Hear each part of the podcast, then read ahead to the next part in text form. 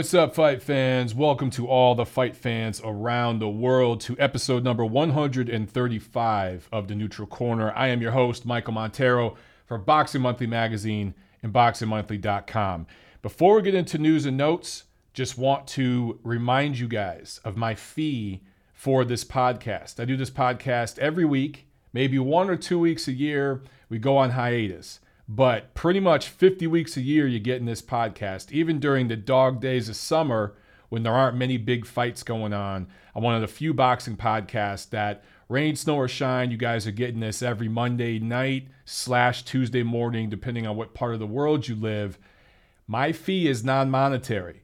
What i ask you guys to do is spread the word about my channel and about this show specifically. What i would like specifically from you guys this week is to go to iTunes. Even if you watch this show on YouTube or, or maybe you listen to it on SoundCloud or Stitcher, even if iTunes isn't your thing, I'm asking you guys to go to iTunes this week. And man, you don't even have to leave a review, just give a rating. Literally, it takes one click, one little motion of your finger, click, that's not even a full second. A fraction of a second is what I'm asking for you guys. Now, I have over 7,000 subscribers on YouTube right now. I have a certain amount on, on iTunes and Stitcher and SoundCloud and all that, and I can do the uh, reports and the analytics, and I can see how many thousands of you are either streaming this or downloading it. You're listening to this show on one of the platforms. There's thousands of you guys every week. And right now, I think I have 49 ratings on iTunes. So a lot of you guys could take one second of your time, one extra second from your life, one extra step, and go to iTunes, find the neutral corner, and just leave a quick rating. Click on the five the five stars. I know maybe you're having a bad day and you're, you're just like, oh, I'll give them four stars. Oh, I'll give them three stars. Just click the five damn stars. It helps me out. Go to iTunes, click on the five stars, give me that little rating. That helps me. It helps bump me up the list when people do searches of boxing podcasts. That's what I'm asking for you guys this week. That's the fee for episode number 135 in the neutral corner. And for those of you who want to contribute monetarily, please go to patreon.com slash Montero on Boxing. Those of you who want to get a t-shirt, we sold a few more last week. Shoot me an email, monterounboxing at gmail.com. All right, guys, that's it. Let's get into news and notes.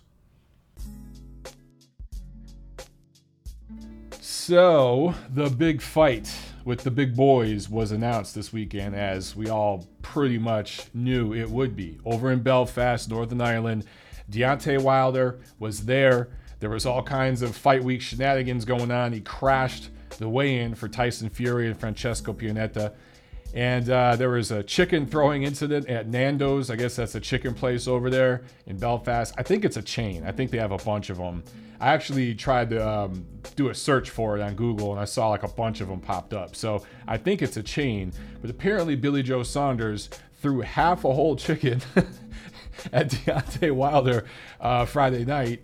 And you guys who follow me on Twitter, on Instagram, even on Facebook, you saw me post video of it because it's hilarious.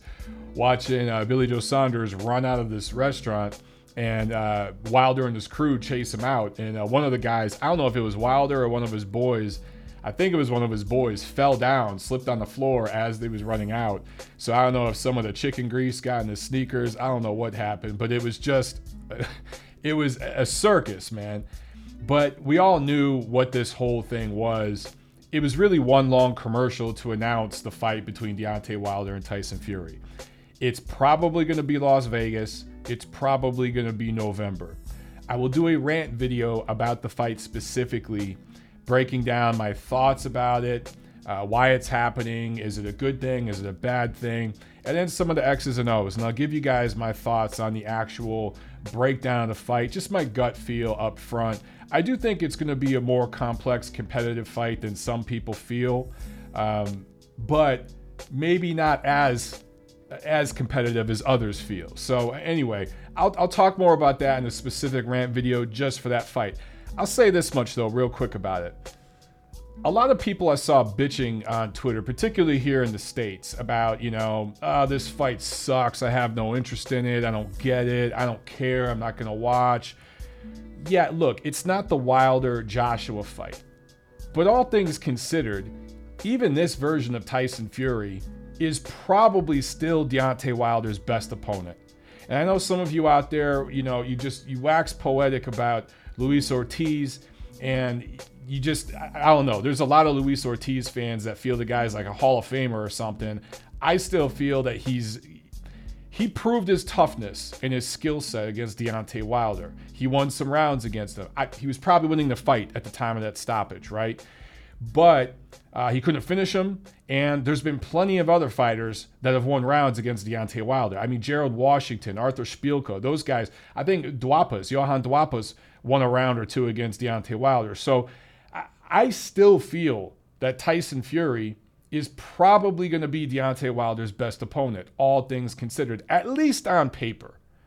And there's a lot of people out there that completely they, they mentally masturbate over this whole lineal t- champion thing, even though that lineage was broken in 2015.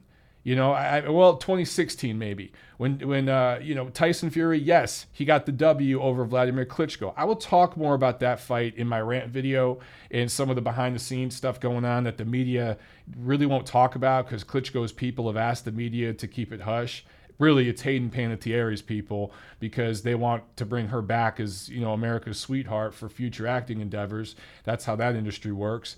But um, Fury got the W, fine but it was immediately perverted with performance enhancing. Well, there was performance enhancing drugs before he ever fought Klitschko. He found out, and then that whole thing was just completely screwed up the way it was handled by UKAD, the testing authority over there in the UK. And then there was the cocaine, there was the boozing, there was all this shit. Dude didn't fight for two years, basically. He's not the lineal champion anymore. He's not. But a lot of fans out there mentally masturbate over the whole lineage thing and they're going to look at it like this is the fight for the lineal heavyweight championship. And that's the way they're already branding it. Those of you who were watching Saturday, you saw that that's how they were branding the fight. This is for the WBC and lineal heavyweight championship. And there's going to be people spinning this as the two best heavyweights in the world. Uh, I don't particularly think that's what it is, but I, all things considered, I do think it is one of the better heavyweight fights we can have right now. Let's face it. This is probably going to be Wilder's best opponent.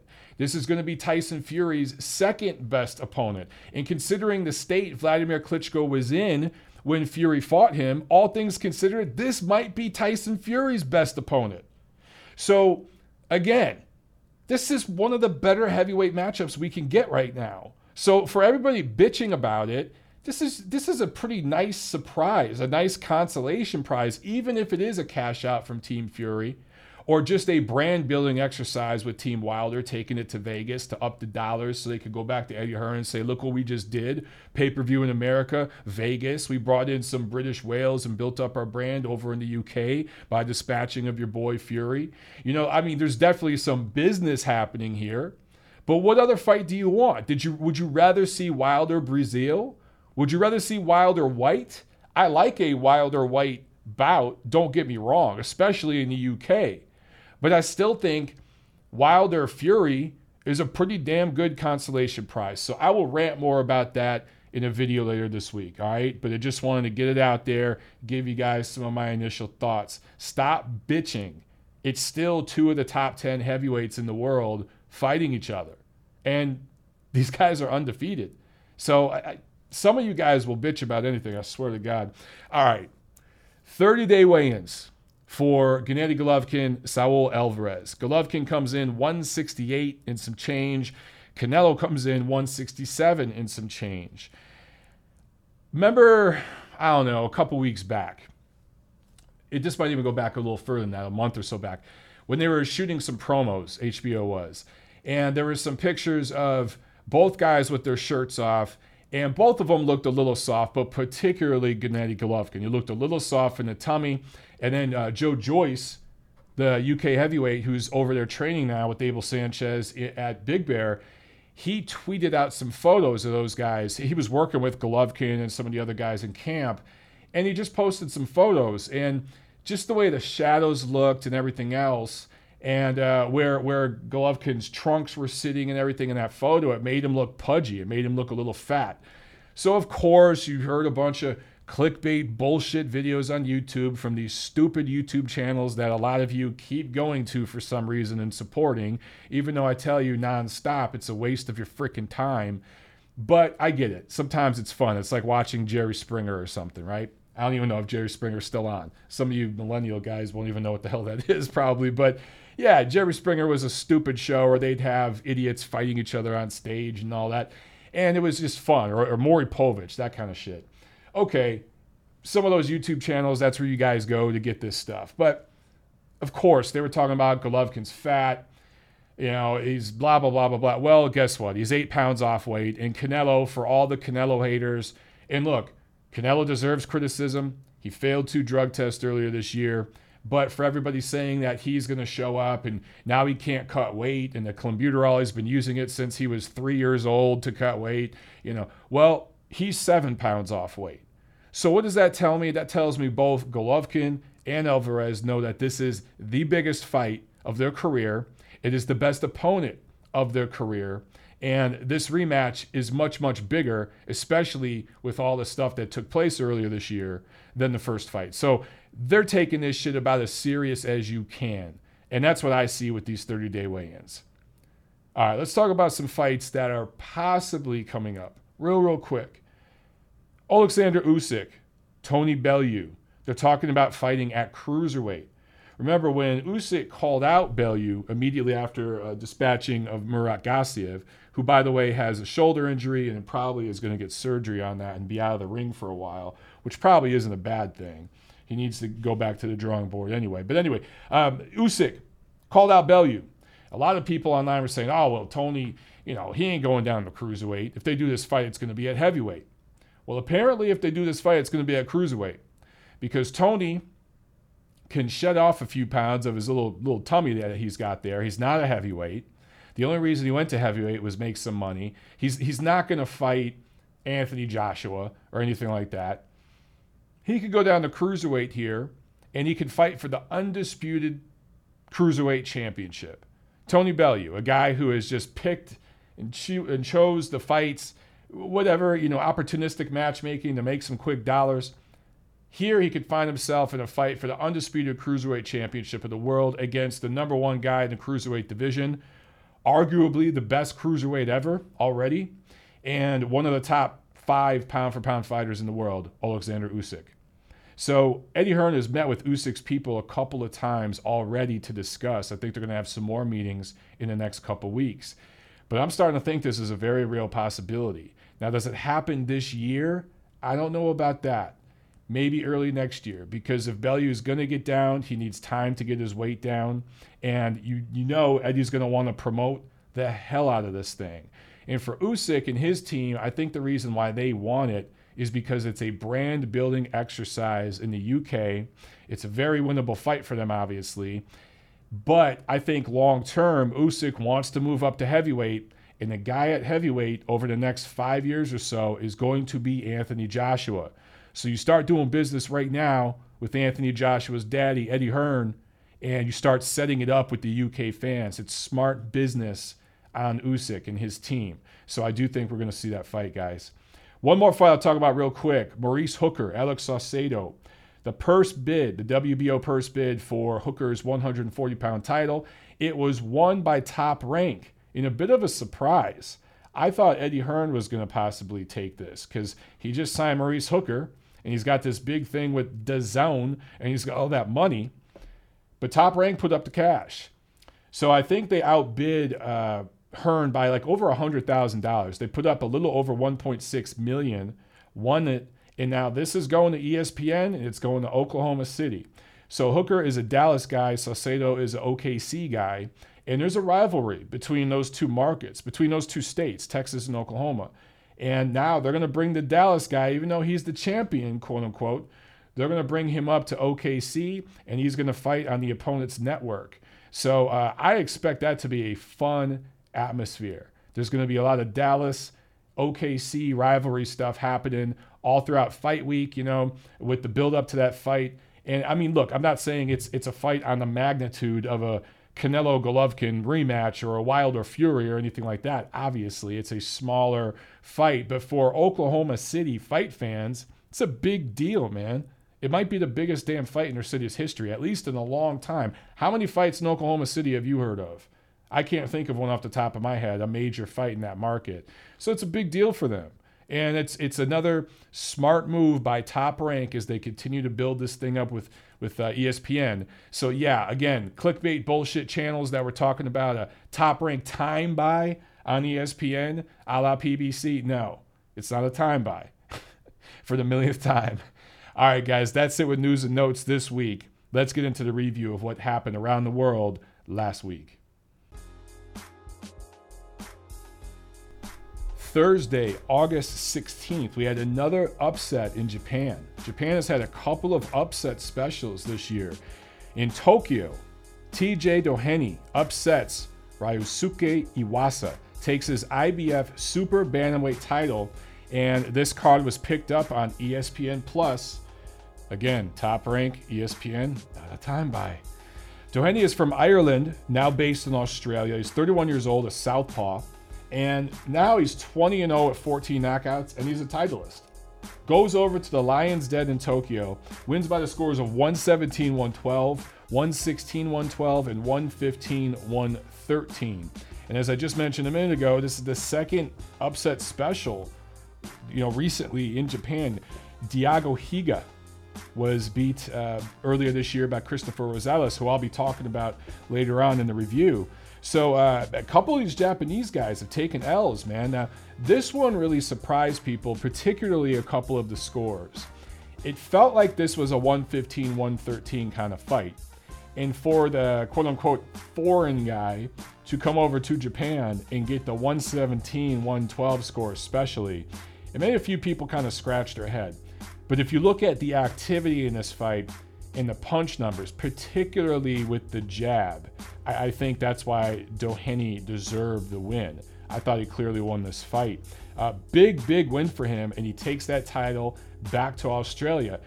And look, Australia, in, in, recent years, they've had a couple of guys winning titles. I mean, of course, you had the Jeff Horn thing with Pacquiao, and I still feel Pacquiao won that fight. But there's a there's a bit of a scene building up in Australia. You saw Joseph Parker, technically not from Australia, I get it, but New Zealand, but still, um, he's from that area, right? That region. And there's a, there's a there's a healthy, thriving scene building up in Australia right now. So that's a good thing to see, man. Friday, August 17th, Fantasy Springs Casino, Indio, California. It was another Golden Boy Promotions on ESPN2 card. And quite frankly, this was not a very good card. I have to be completely honest, guys. I did not even watch it. So I can't even really talk about it much other than it happened. And it was on ESPN2. Thank goodness it wasn't on ESPN. Saturday, August 18th, Carlos Cuadras gets a win in Sinaloa, Mexico. He stays busy and uh, stays in the win column. the big card, though, was in Windsor Park, Belfast, Northern Ireland. This is a Frank Warren card on BT Sport. And I just talked about him. The Nicaraguan kid, Cristofer Rosales, scores a KO4 upset special over Paddy Barnes. It was a beautiful right hand to the body. He kind of shifted to his side and shot it, instead of shooting to the side of the body, right to the center of the body, right under the rib cage. And Barnes was opened up for it, never really saw it coming. If you saw it coming, you just didn't react in time and just was crushed from it. This was a competitive fight. It's not like this was a blowout or a one sided fight. It was very competitive in the early rounds. So this was just one of those crushing, uh, one punch type of deals that can happen in boxing. And that's why I love this damn sport, man.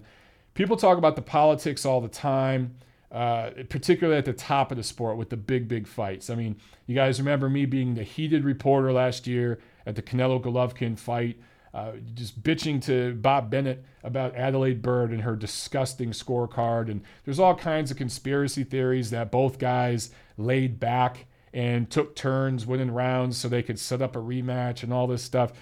Whether you believe in that shit or not, I don't know. the difference between boxing and literally every other damn sport is that even if there is corruption, even if there is some sort of fix in, you got a right hand and a left hand. And you can bring those two partners to the party and upset the whole plan with one or both of those hands. And that's what Cristofer Rosales did with Paddy Barnes. Paddy Barnes, uh, been in several Olympics, decorated amateur, and they were going to build this kid up. And I think he still has a future. I think he will rebound from this. But look, this is in Belfast, Northern Ireland. It's Paddy Barnes fighting in his first world title opportunity. He was supposed to win. This I'm not saying the fix was in. I'm not saying that. But what I'm saying is this was set up for him to win. Rosales comes in there, changes the whole damn plan. You think Frank Warren didn't have a plan, an 18 to 24 month plan for this Paddy Barnes kid after he was going to win this title? Of course he did. Frank Warren's been around, he knows what he's doing. Rosales comes in, upsets that, defends his WBC flyweight title. I love it. He's probably Nicaragua's best fighter right now. Beat Higa in Japan in April, He's only 23 years old. I think he'll be 24 late this year. People will look at the record and they'll see he has three losses. But you start looking at those losses. One was a four rounder in his third bout. That doesn't mean shit. And then one was a decision loss to Khalid Yafai in Sheffield. One was a decision loss to Andrew Selby in Cardiff. Both Yafai and Selby are former Olympians, decorated amateurs, guys with a lot of experience. Rosales, not a decorated amateur, not a guy who spent a lot of time in the amateur ranks fighting and learning different styles. He's a guy who's learning on the job as a pro. And guess what? He's learned something from those losses because he's a better damn fighter now. And the biggest thing he's learned is power pays the bills. I get it, skills pay the bills too. But sometimes power can cut through skills and change everything. And that's what you saw in this damn fight. And by the way, that's what you saw in April in this fight against Daigo Higa. So good on him, man. I love to see guys like this who come up the hard way, learn on the job, and show you that just because you have two, three losses, whatever it is, don't mean you're trash. Some of you guys pay way too much attention to these O's on dudes' records. Somebody with a couple of losses like this, particularly young in their career, if they're in their early 20s and they don't really have an amateur career to speak of, it don't mean shit. You can learn from it, you can improve from it, you can come back better from it. And that's just what he did. And by the way, I include Paddy Barnes in this. I think he does have the amateur pedigree, obviously, but this loss, again, it's not like he got blown out of the water. This wasn't a head shot, it was a body shot. And some, if you get caught in the right spot of the body at the right time, there's really nothing you could do. You can have all the punch resistance in the world. If, if you get hit and your organs start shutting down and shit starts freezing up down there, you're done. That's it. You're crippled. So I absolutely think he could come back from this. Confidence is going to be a little shook, but they just need to get him right back in the ring. Frank Warren needs. It's not like this kid got busted up in the face and there's stitches and all. No, this kid needs to be back in the ring again by the end of this year and needs to be fighting again soon. This is a loss, but I do think he'll rebound from it. For Cristofer Rosales, is he the best flyweight in the world right now? I don't know. He might be. I don't know if you rate him number one right now. I don't think you do that, but I'm just saying, all things considered, that seems to be a phrase of this episode. I, think I've said it a hundred times in this episode already. um, I, I'm just saying, this, this dude has some some hard hands. He's gone on the road now twice this year and scored big upset wins. He's got a title. He's defended it. He's up there, man. He's up there. Also on this card, Tyson Fury, unanimous decision over Francesco Pianeta. I heard the ring announcer when they were announcing uh, this guy. He said Francesco Pianeta. What the hell was that shit? It's Francesco, fool learn how to speak Italian. I mean, they could have asked Pianeta. Unless Pianeta, you know, refuses to uh, pronounce his name the way it should be pronounced, and he, he wants to be Francesco, it's Francesco, just to let you guys know. Anyway, Fury 26 and 0, 19 knockouts with his uh, whitewash of Pianeta, just, you know, dominates all 10 rounds. Is anyone really surprised? A lot of people were surprised this went the distance. I wasn't at all. I tweeted about this during the fight. This fight was kind of, kind of, not exactly, but kind of a heavyweight version of when Canelo Alvarez fought Julio Cesar Chavez Jr. In that, it was just a commercial for the big fight, the big event. So when Canelo was fighting Chavez, you got the sense that if he really stepped on it in any round, he probably could have knocked Chavez out. But he wanted to get in rounds, play it safe, not get injured, not get cut, because guess what? Gennady Golovkin was there at the fight, and immediately after the fight, they announced the Canelo Golovkin fight. Same thing here. Tyson Fury really needed the rounds. Super, super, super needed those rounds, right? He's fought now. How, how many fights was it against uh, the Seferi guy? Four, maybe. So he's fought with 14 rounds in the last three years or something. So he needed these rounds really, really bad. And he got them in.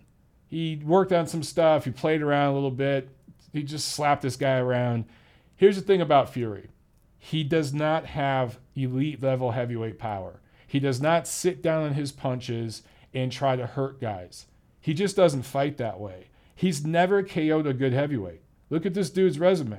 In fact, he's only beat one good heavyweight who just so happened to be a great heavyweight. But unless you consider Derek Chisora a good heavyweight, and I guess maybe we could put him up there. Maybe he's a he's a borderline top ten guy. All right. Other than that, though, who is Fury KO'd? What big, strong, athletic, prime heavyweight has he KO'd? None of them. It's not his style. The best fighter he's legitimately stopped, and I'm not talking about like a retirement stoppage, a dude quitting on a stool, or the ref coming in, or the ring doctor stopping it. I'm talking about hurting a dude, forcing a ref to stop the fight, something like that. The best fighter he's ever KO'd was probably Steve Cunningham, who is a cruiserweight, right? A natural cruiserweight. So Fury just doesn't have power, guys. And Pianeta was stopped in six rounds by Vladimir Klitschko, KO'd in one round by Ruslan Chagaev, KO'd in the seventh round by Kevin Johnson. Kevin Johnson can't KO my little sister. He has a 37% KO percentage. He stopped Pianeta. And Tyson Fury couldn't stop him. So that lets you know right there the, the level of Fury's power. Now, do I think he was trying to legitimately get rounds in? Yeah. But I also just think Fury doesn't hit that damn hard. And that's going to play a factor in the Wilder fight. And again, I will do a rant video talking about all that stuff. The truth is about Wilder and Fury Fury has one really good, credible win the Vladimir Klitschko win in 2015. And that was a god awful fight. And again, Vlad wasn't anywhere near 100% mentally, emotionally, even physically. He wasn't in the best shape of his life. Deontay Wilder has one really good quality win Luis Ortiz. And I told you guys many times, Luis Ortiz wasn't even cleared medically to fight by the New York State Athletic Commission until the morning of the fight against Wilder. These two guys need each other. So I'm glad the fight's happening. In the main event, Carl Frampton, TKO 9, Luke Jackson. Dropped Jackson in the eighth and uh, just was busting him up in the ninth round to the corner, stepped in and stopped it, which was the right thing to do. Frampton has an interim featherweight title. He defends it here. He is now technically the mandatory for Josh Warrington. I'll talk about that in a second. Frampton looked great. He looked outstanding. One of the finest overall performances of his career, but it was against a gatekeeper, albeit a tough one. Jackson's tough. He proved he's absolutely tough, but he's a gatekeeper at best, a journeyman at worst. He's in that realm. That's the level of fighter he is. So Frampton should look spectacular against a guy like that. His last three fights since the loss to Leo Santa Cruz in the rematch against Santa Cruz for Frampton have been in Belfast. That's smart. So since he lost that rematch to Santa Cruz, and look, I really think that the whole situation with Leo Santa Cruz when Frampton won, the rematch should have been in Belfast. And I think that the PBC guys really, really ass raped Carl Frampton with the whole way that thing was handled. Al Haymon loves Leo Santa Cruz. Leo named one of his kids after Al. they have a very close relationship. He's one of Al's favorites. And the way Frampton got treated in that whole situation was shit. Absolute shit. But post Santa Cruz, the rematch, he's kind of aligned himself with this new team. He's with Frank Warren. And his last three fights have been in Belfast, which is really, really smart to build that brand, continue to build that brand. He was always a brand in Belfast. And he's arguably the best fighter from there ever already. He's probably accomplished more than any fighter from Belfast. If I'm wrong, correct me on that, guys. But I'm pretty damn sure I'd put him up there at number one. So prior to that, to the three fights in Belfast, he was in El Paso, Texas, Manchester. Now, the Manchester against Quigg, that makes sense. But Brooklyn against Santa Cruz the first time, and then Vegas against Santa Cruz. When, again, that rematch should have been in Belfast. So his career right now, this, this little uh, post, you know, Maris loss, or uh, not Maris, I'm sorry, Santa Cruz loss, this little pocket, this little timeline of his career right now, I think is being handled the right way. And I do think the fight with Warrington is going to happen next. And Warrington has a title, so technically this will be a, a, unification. And you know what? I need to correct myself. He's technically the mandatory for Oscar Valdez right now, not Josh Warrington. So I'll talk about Valdez in a second. But Warrington has a title. So it'd technically be a unification of sorts, even though it's an interim title that Frampton has. And people are talking about Warrington is a little bigger, you know, a little taller, a little longer. Frampton's a short guy, and Frampton has really short arms. He's just built with short arms. Most boxers have long arms. He has short arms, but he's very athletic. He's one of the better pound for pound, I think, athletes in boxing. I think he's a very underrated athlete with his footwork and his angles and the way he moves and, uh, and then the hand speed and all that. Warrington's going to come right to him.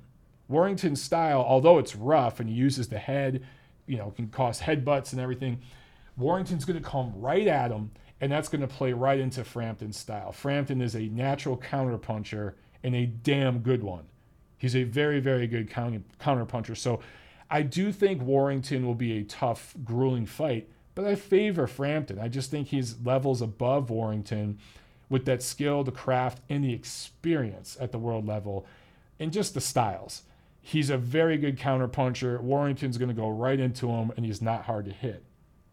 Now, he's the mandatory for Oscar Valdez, who has the full WBO featherweight title. But Valdez busted his damn jaw earlier this year and had to get surgery on it he's going to be out for the rest of this year.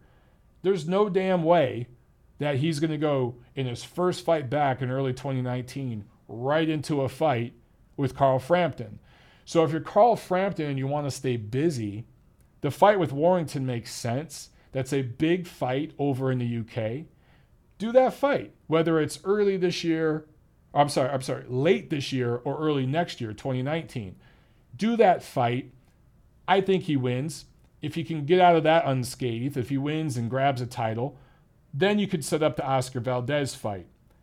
Then the argument begins. Well, does Valdez go over to the UK? Does Frampton come to America? If I'm Frampton, especially if he fights Warrington and grabs another title, with the, the brand that he has over in Belfast, I'm telling Frank Warren to get on the horn with Bob Arum and say, look, we're the A side. We're the brand. You're bringing your guy, Valdez, over here to Belfast, and we'll pay you more money. We'll see what happens. But if and when that fight does happen, if Valdez gets that jaw uh, stitched or not stitched up, but healed up and everything's good to go, and he gets a little interim tune up fight early next year, and then we see uh, Frampton dispatch Warrington grab that title, and we see a Frampton Valdez fight. Particularly, look, if it's in Belfast, that's going to be an amazing atmosphere. If it comes to the States and goes to the StubHub Center, that's going to be an amazing atmosphere. Wherever they decide to do it, that's going to be a hell of a damn fight that I think we're going to see within the next 12 months. So if you can't get hyped up about that potential fight, you're not a damn boxing fan. All right, let's bring it over here to the States where in Atlantic City, in the Ocean Resort Casino, it's the second Atlantic City card in recent weeks. And we saw the one on HBO with uh, Kovalev and Alvarez in the main event uh, a few weeks back. And now this was another top rank on ESPN card. So Atlantic City getting some action here, which is good. I like that for the East Coast scene to get some more fights out here. In the co-main, Jesse Hart, the Philly kid, scores a TKO 3 win over Mike Gavronski, a tough guy, but a guy who had absolutely no business being in the ring with Jesse Hart. He dropped him twice in the third round, and then uh, the ref called it off. Gavronski was in bad shape, in no condition to continue. Hart is now 3 0 with three knockouts, and that's important. Not just 3 0, just going through the motions, winning decisions. No, man. 3 0, three statement knockouts since that competitive loss to Gilberto Zurdo Ramirez last September. Now, it's been against poor opposition. His three wins have been against very poor opposition, but guess what? He dispatched of all three of them in style. Zurdo has fought twice since he fought Hart against very limited opposition, and he ain't getting stoppages. He ain't scoring highlight, not highlight reel, but just definitive knockout, stoppage type wins that make statements. Hart is. So, guess what? At this particular point in time, even though I think Zurdo is the better fighter and quite possibly the best super middleweight out there, I'd rather watch Jesse Hart because he's fighting with his heart. And I think he's deserving of a rematch with Ramirez. Ramirez doesn't have to give him one, there's no obligation. But who the hell who else are they going to fight, man? He didn't go in the Super Six tournament, or the Super Six, the uh, World Boxing Super Series tournament. I understand why Top Rank didn't want to make that move. Like, I get it. But you have a guy, Jesse Hart, who's been fighting on ESPN now. What, his last four fights, I think, have been on ESPN? He's been building a brand. They've kept him busy. He's been calling out Ramirez. So you put Ramirez in a fight against Hart, a rematch on ESPN, I think it'll do numbers. It just makes sense. It's time to make that damn fight. And I really think they can make it late this year. Why wait until next year, man? It's only August. Make that shit in November or December. Do it somewhere on the East Coast and make it happen. Because I know I want to see it, and I know a lot of you out there want to see it. And these guys have been on ESPN, particularly Hart his, who's been entertaining on ESPN, I think it'll move the needle a little bit. Again, I'm not saying this is a huge fight. It's a smaller level fight. I get it. But for diehard fight freaks, it's going to be fun. They need to make this shit happen. They need to make it happen now. In the main event, Bryant Jennings, TKO 9 win over Alexander Dimitrenko. Jennings was down in the fourth round. Dimitrenko down twice in the eighth. I thought that second knockdown in the eighth may have been a screw up by the ref. I didn't see a punch, I saw more of a push.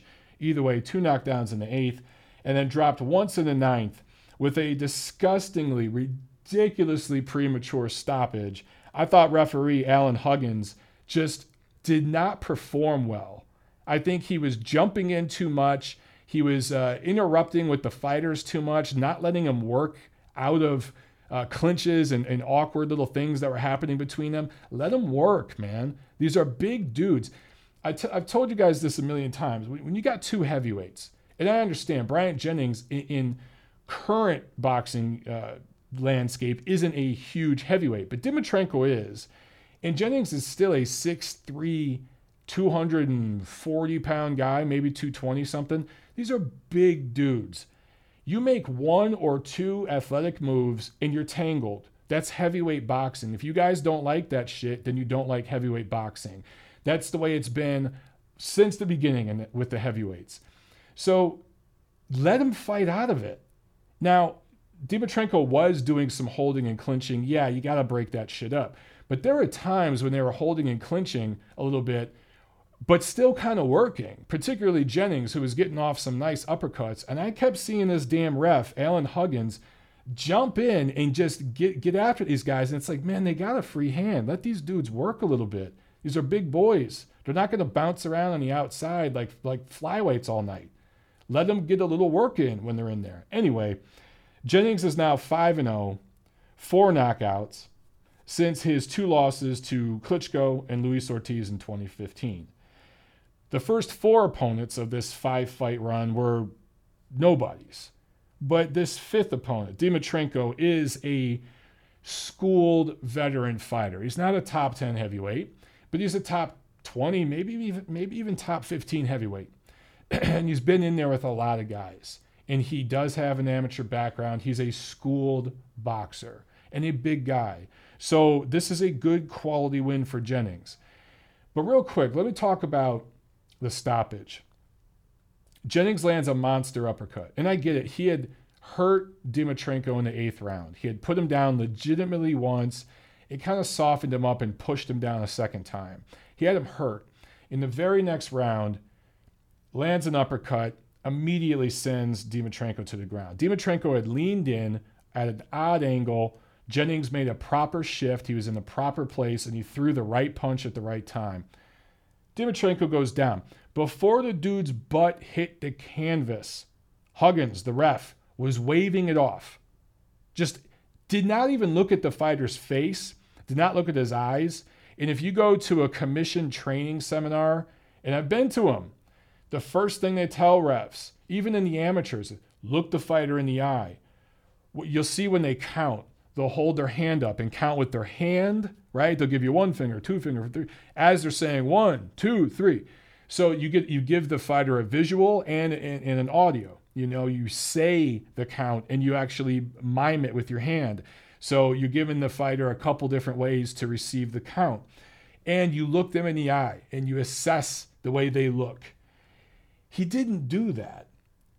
So to me, it just screamed of a guy who was looking for a reason to stop the fight. And I didn't see a brutal type of fight where Dimitrenko is getting beat up that needed to be stopped like that. That's just not what I saw. What I saw was Jennings, who was the better man.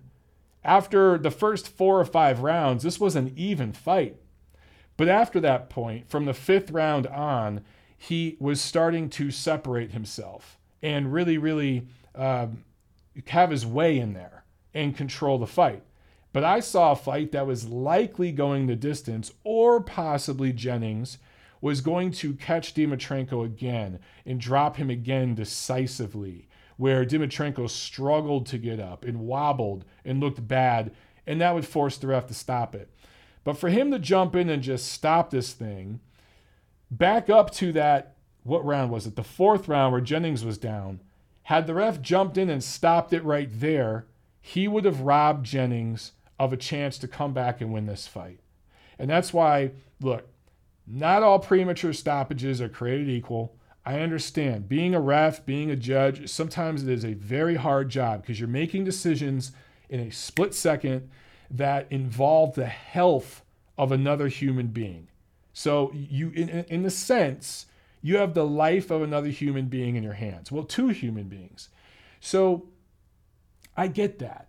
But you have to at least look the dude in the eyes and just assess the damage. You can't just jump off and wave off a fight like that in a fight where both guys had gotten off the canvas and fought back.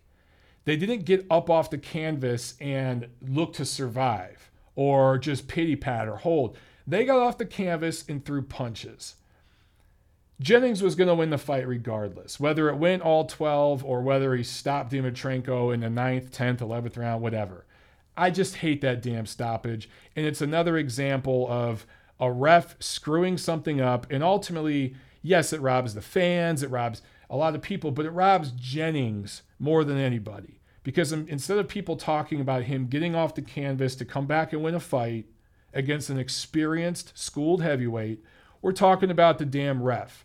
And real quick, the ESPN commentary crew, I thought was piss poor. And I've played Mr. Nice Guy with some of this shit, but I'm just going to go ahead and put some of this out there. Some of these guys that are getting these jobs on the ESPNs, the Zones, the Facebook Watches, whatever it is, they have network contacts, they have agents, that can make phone calls. A lot of these guys have the same agents that superstar actors have. because some of these agents now represent athletes and sports figures and stuff, media figures as well now. And it's it's just a damn business. There are guys and girls because a lot of the females that I see getting jobs are getting jobs more so for their looks than their boxing knowledge. Because there are a lot of females in this business that know what they're talking about and have a lot of experience that should be getting these jobs. I'm just seeing some of these guys getting these network commentary jobs that don't need to be doing it. I'm just going to put it out there, including some former fighters. I know it's good to have a former fighter in there to give you that fighter perspective, but Andre Ward, and you guys know I've had my uh, my issues with Andre, you know, our little back and forth and all that. Fine. But for Andre Ward, who's been in there and been a part of some very controversial stoppages, including the last fight of his career, to say that to to defend the ref, and he actually argued with Timothy Bradley. Timothy Bradley, he criticized the stoppage. And I don't know if you guys saw, it was a little, it was a few minutes after the fight. Bradley went up to the booth with Ward, and they both talked to the new guy ESPN hired, who I've never heard of before, uh, who I just saw on this card for the first time. But he was talking to him about it, and Ward defended the stoppage.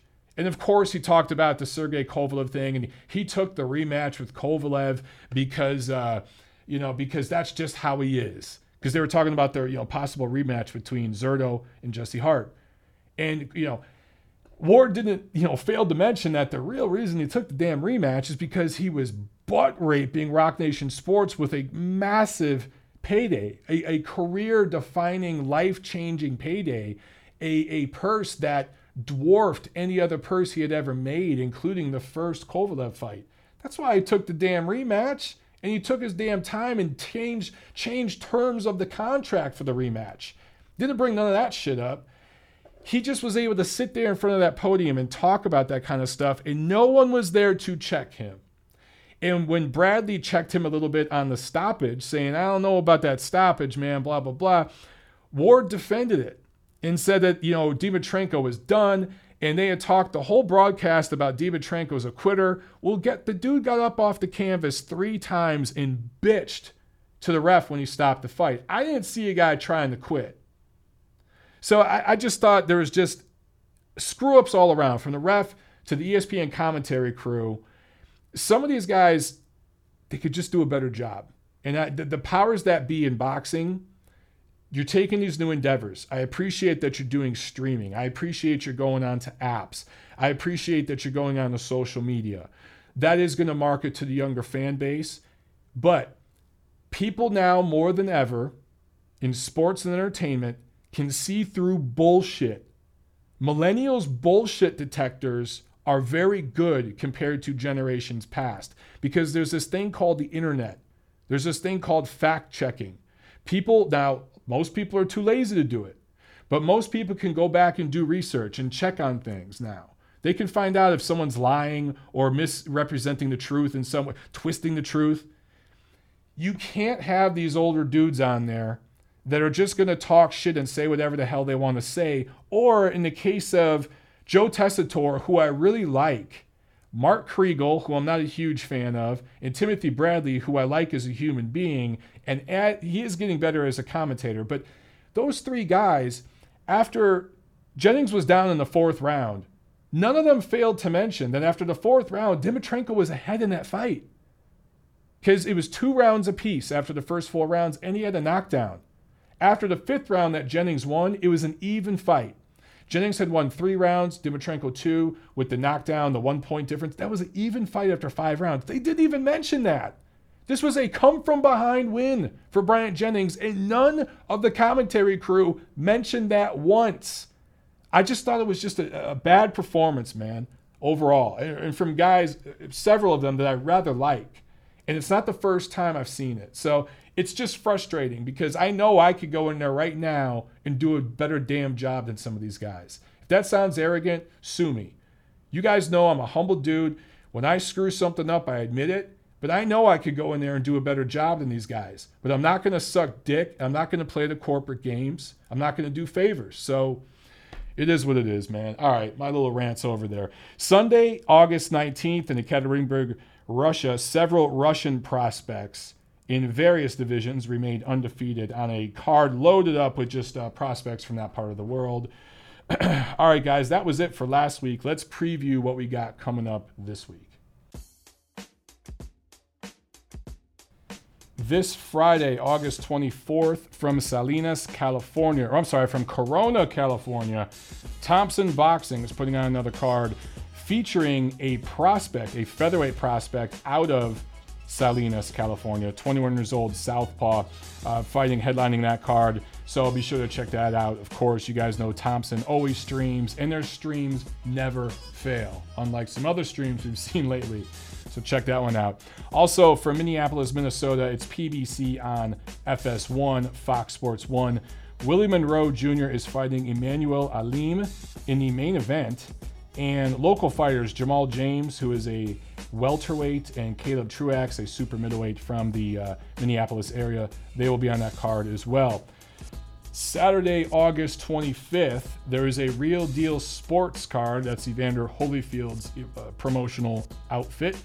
Uh, working in, uh, I think it's a cross promotion with a local Canadian promoter. They're doing a card up in Toronto. For the life of me, I don't understand what the hell Evander Holyfield is doing with this real deal sports and entertainment thing. I understand that he's got a million people in his ear and they are wanting to do things out of New York. They do cards in Kentucky. They do cards. This one's in Toronto. They're all over the place. But dude is from Atlanta. This is a top 10 market, a big entertainment market, a big sports market. The demographics are perfect and Evander Holyfield doesn't bring shows down to Atlanta. I just don't get it. Anyway, if you guys want to check that out in Toronto, you got some action coming this Saturday. The only televised card here in the States on Saturday is another top rank on ESPN card. Again, it's not a time buy. This is in Glendale, Arizona, a suburb of Phoenix, Arizona. In the main event, Raymundo Beltran fighting Jose Pedraza. This is the first defense of Beltran's WBO lightweight title that he won back in February. I think it was a vacant title he won in February. This is that first defense. And for Beltran, this is his first fight in his adopted hometown of Phoenix since 2004. This is another guy, obviously, who's come up the hard way. And, uh, you know, had a lot of back and forth. He's had some issues, he's gotten in some trouble. But um, you know he has that title, and this is not a layup defense, man. Pedraza knows how to fight.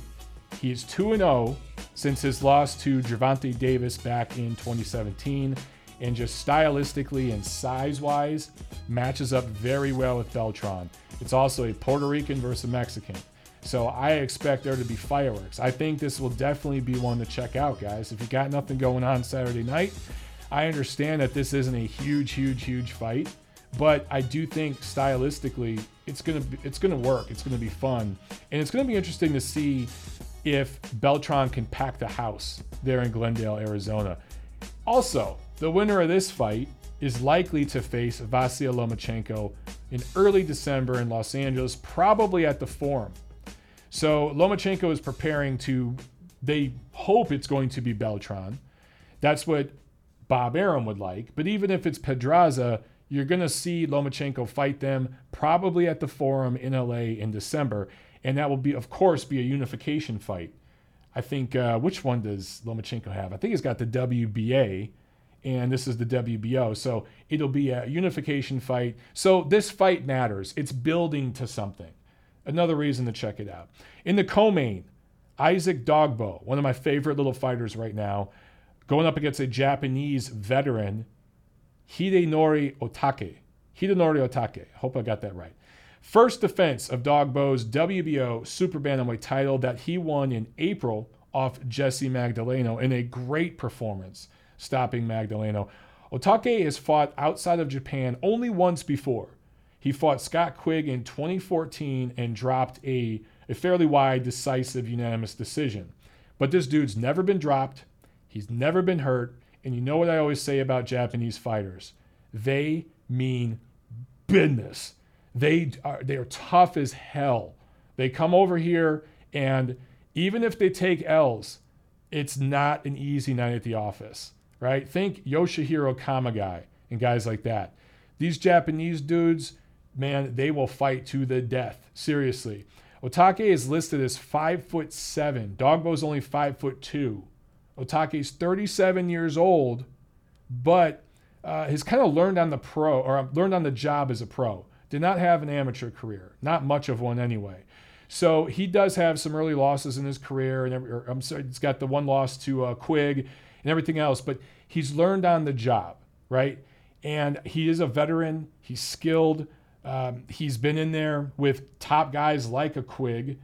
12 rounds with him. It's going to teach you something, and he's a lot taller. So Dogboe is only five foot two, 23 years old. I expect youth to have its way but this is not going to be an easy night at the office for Isaac Dogboe. So both Ray Beltran and Isaac Dogboe are obviously the A sides in these two fights. They're supposed to win, but they have two tough assignments Saturday night. And that's why I'm going to be watching this card. I think it's going to be a lot of fun. All right, guys, let me know what you think. Thanks for listening to my ranting and raving. And look out for my Tyson Fury uh, Deontay Wilder rant video. I'll be doing that later in the week. In the meantime, remember my damn fee. Don't make me come after you and hit you for not paying up. Go to iTunes and give me a rating, and it better be five stars. All right, guys. See you at the fights.